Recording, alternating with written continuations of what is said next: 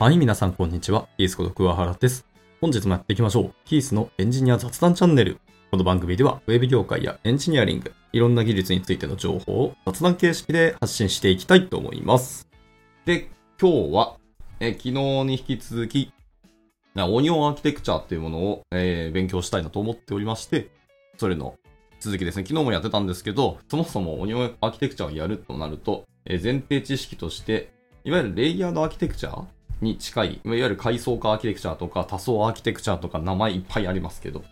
まあ、いわゆる物事をレイヤーに分けて、それぞれで抽象化をして、インターフェースでやり取りをしましょうみたいなお話ですね。っていうような概念だったりとか、もうオブジェクト思考みたいな概念だったり、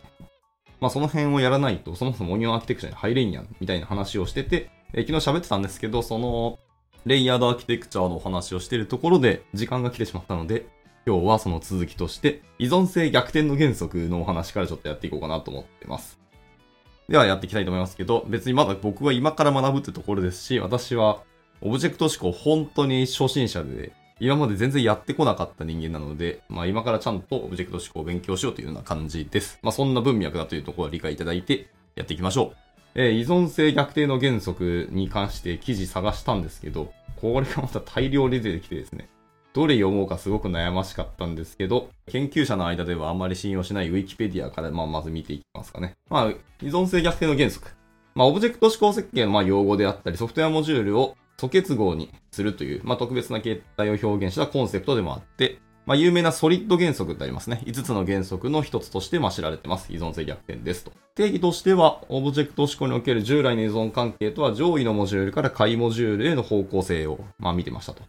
で、使用定義を担う上位モジュールっていうのを、えー詳細実装を担う下位モジュールからまあ独立をさせて、各下位モジュールを別個保存するっていうものだったんですけど、それに対して依存性逆転原則は以下の2点を提唱しております。えー上位モジュールはいかなるものも下位モジュールから持ち込んではならないと。で双方とも抽象、まあ、いわゆるレイヤー、えーインターフェースとして依存するべきですよねっていう話ですね。で、二つ目は、抽象は詳細に依存してはならないと。まあ詳細、具体的な実装内容が抽象に依存するべきであるっていうのはその通りですね。で、この上位モジュールと下位モジュールの双方が抽象に依存しなければならないという内容は、それまでの人々のオブジェクト思考の常識を覆しているものでしたよ、みたいなお話をしてて、まあそこからちょっと違う話になっていくんですけど、そういう感じのものですね。とにかく、上位と下位っていうざっくり二つに分けて、使用周りのお話とかと、えー実際の実装、詳細なところっていうのをしっかり明確に分離しましょうというお話でした。で、まあ、この依存性逆転の原則っていうのを、まあ、適用することで、上位レイヤーのモジュールっていうのは低レイヤーの詳細に依存しないので、まあ、そのケースバイケースとか、その現場における実装をしなくてもよくなりますよね。それは実際の低レベルの方で、上位レイヤーのものを利用する形で実装すればよいというので、より汎用性が高まるっていうのは良い話ですね。はい。また、柔軟性、保守性でも全然上がるんじゃないですかね。抽象化するっていうのはそういうお話ですので。っていうので、まあ、その辺のお話を踏まえた上で、じゃあ実際に、えーオニオンアーキテクチャっていうお話に入っていきたいと思いますが、まあ、オニオンアーキテクチャ、調べていただくと、いわゆるあの円のやつですね。同心円みたいな画像が出てきます。で、内側から外側に向かって、ドメインモデルっていうのが一番コアなところにありますと。で、その1個上のレイヤーにドメインサービスっていうのがあります。で、さらにその1個上のレイヤーにアプリケーションサービスっていうのがあって、ここにアプリケーションコアというものも一つ含まれております。で、さらにその上ですね。広いレイヤーのところで、インフラストラクチャー、そして UI、そしてテスト。というような感じで、まあ、オニオン、いわゆる玉ねぎですね。玉ねぎ、海藻みたいな感じになってるじゃないですか。まあ、剥いていただくとわかりますけど、どんどんどんどん皮ごとにレイヤーが分けられてるみたいな感じで、これが呼び方として分かりやすかったんでしょう。で、オニオンアーキテクチャという名前になってますと。本当にレイヤードアーキテクチャそのものじゃんっていう感じはありますけど、そこにプラスアルファで設計の概念をしっかり組み込んだっていうのがこのアーキテクチャになるんでしょうねっていうところです。いや、かなり、えー分かりやすくていいんじゃないかなと思ったりしてますね。えー一応ちなみにレイヤー、で、アーキテクチャとしては他にもいくつかあって、なんか、先ほども何度も出しました、レイヤードアーキテクチャもあるし、えーヘキサゴナルアーキテクチャとか、えー今言ったオニオンアーキテクチャとか、あとクリーンアーキテクチャですね。みたいなものもあったりするんですけど、まあ、今ちょっと僕設計周り、えーハマってるので全部勉強しようと思いますけど、一旦一個ずついくっていうので、今オーニオンアーキテクチャですね。先ほどの詳細、えー説明した各層ですね、についての役割をざっくりじゃあ喋っていきたいと思いますが、えー一つ目は一番中心部分にありましたドメインモデル層ってやつですね。まあ名前の通りビジネスドメインとか、えー、コアロジックだったりビジネスルールとかっていうものを担当するレイヤーになります。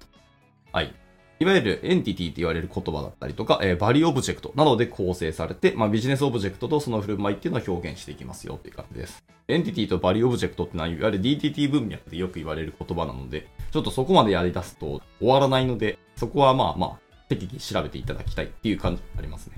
で、続いて、もう一個上のレイヤー、ドメインサービス層っていうやつですね。先ほどのドメインモデルっていうものが持つ責務の一部を凝集させておくところになりますと。で、ドメインモデルに直接関連する操作だったり、複数のドメインオブジェクトにまたがる操作っていうのはまあ提供してくれるっぽいですね。はい。で、ドメインサービスっていうのは、えー、ビジネスルールやビジネスロジックの実装を含む場合もあってですね、ドメインモデルの一部として表現されることもあるっていうんで、ここはまあ、厳密派の人たちか、まあ、ちょっと抽象的なものをやる人たちがで、実装変わるかもしれないですけど、基本的にはビジネスロジックに関わる振る舞いのロジックを担当するってことですね。あくまでこれはちゃんとインターフェースなどで配置していって、やり取りできるようにする。はい。まあ、基本的には各レイヤー同士はインターフェースを通じてやり取りをするのはあんま変わんないですけどね。はい。っていうので、ドメインもサービス層でした。じゃ続いてもう一個上のレイヤーとして、え、アプリケーションサービス層というところに次は分けるそうですね。こちらはアプリケーションの振る舞いを実装するっていうお話です。ユーザーインターフェースとか、まあ、外部 API とのやり取りっていうのを、えー、担うところですね。あとはビジネスロジックの組み立てとかドメインモデルへの操作も行うと。アプリケーションサービス層でもドメインモデルに操作とかやり取りするんですね。なんかちょっとレイヤーぶち越えた感じの書き方をしてますけど。あとは、えアプリケーションサービスっていうのはドメインモデルの操作の組み合わせによってユースケースを実現するっていうので、ははは、なるほどですね。で、あとトランザクションの管理とかエラーハンドリングのところもやる。だいぶここまで来ると、視座が高いところの実装を担うって感じですね。まあ、いわゆるアプリケーション固有のロジックであったりとか、一般的によく利用される制御的なものをここで担っていく。で、これをちゃんとインターフェースとかで配置していくって感じですね。まあ、なんかセッション周りだったりとか、まあ、アプリケーションサービスとかっていうのでやれるところですね。で、一個下のさっき言ったドメインサービス層っていうのが、まあ、ドメインサービス。例えばリポジトリ周りとかをになったりするんですかね。はい、っていうところでした。で、最後。一番外側のレイヤーですね。え、インフラストラクチャー層です。ここはですね、まあ、データベースとか、あとキャッシングとか、まあ、あと外部サービスとか、あとログ出力、メッセージングなど、えー、外部要素とのやり取りを担うってことですね。ここまで来ると本当にだいぶ外側って感じは確かにあります。あとデータの永続化もしたりとか、データフェッチングもしたりとか、外部サービスとか、まあ、API とかへのリクエストなど、まさにドメインモデルとかアプリケーションサービスの要求を満たす役割ですね。まあ、あとテストとかもやったりするので、まあ、ここはほぼほぼなんか、引きの要件に近いところまでちょっと関わってくるレイヤーと思ってもいいかもしれないですね。あの、データベースとか、まあ、OR マッパーもそうですし、さっきのあのユニットテストとかもそうですし、まあ本当、よりコアな実装ではないところをですね、アプリケーションとして最後完成させていく外側のところを担うっていうのは本当にそうだなと思いましたね。はい。まあ、あと、まあ、いろんな記事見てて、いや、オニオンアーキテクチャを利用したクラス設計の例とかを図示してくださってる方もいて、これもすごくわかりやすいんですけど、さすがにこれは口頭で説明するのはちょっと難しいので、まあ、皆さんでいろいろ調べていただけたらと思いますけど、あと、オニオアーキテクチャの競技、えー、教えると意義の義ですね。競技っていうものがあって、ジュフェリー・パレルモ氏によると、オニオアーキテクチャの競技として以下を挙げられているっていうのが書いてありまして、ここもちょっと読んでいきたいんですけど、アプリケーションのロジックっていうのは、独立したドメインモデルを取り囲むようにま配置をされてます。インフラストラクチャー層と各別の内側の層にインターフェースでの定義しておいて、インターフェースを定義した層とは別の外側の層がインターフェースを実装すると。で、依存性逆転の原則をまあ利用しているため、依存の方向というのは常に外側の層から内側の層に向かうよという話ですね。で、アプリケーションコアのロジックっていうのはインフラストラクチャーを探ししっかり切り離されているっていうのがまあ重要です。っていうところでした。なるほどね。外側から内側の方向へのベクトルなんですね。一応そのレイヤードアーキテクチャーと今回のオンアーキテクチャの違いとかも若干書かれたりしてて、まあ先ほども出ました、えー、ジェフェリー・パレルモ氏によると、えオニオンアーキテクチャーといわゆる伝統的な階層化アーキテクチャー、レイヤードアーキテクチャーの違いっていうのは、その階層間の呼び出し方や依存関係にあるよみたいなところの説明がされていて、まあ、いわゆる従来の階層化アーキテクチャーっていうものだと、まあ、基本的に一つ下の階層に依存すると。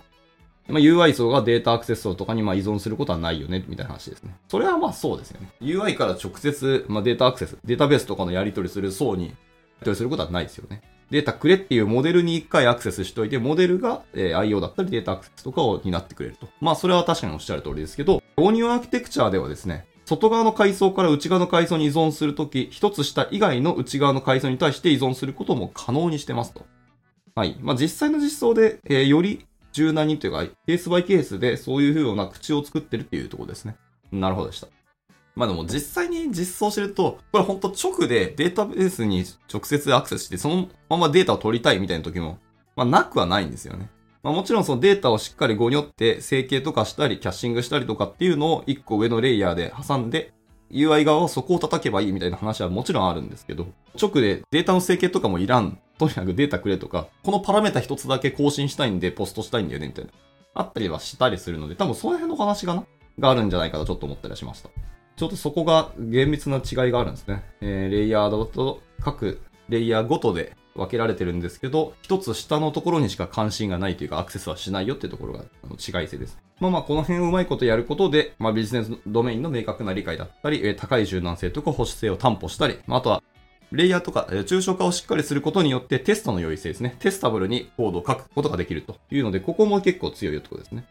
まあその辺を分けてビジネス要件をしっかり満たすという感じですね。まあそもそも、オブジェクト思考っていうのは現実世界っていうものをいかにプログラムとかコードに落とし込むみたいな概念からスタートしているはずなので、それをよりいろんなアーキテクチャとか、え、設計方法で表現をするっていうのの一つがこういうあのオニオンアーキテクチャっていう手法ですね。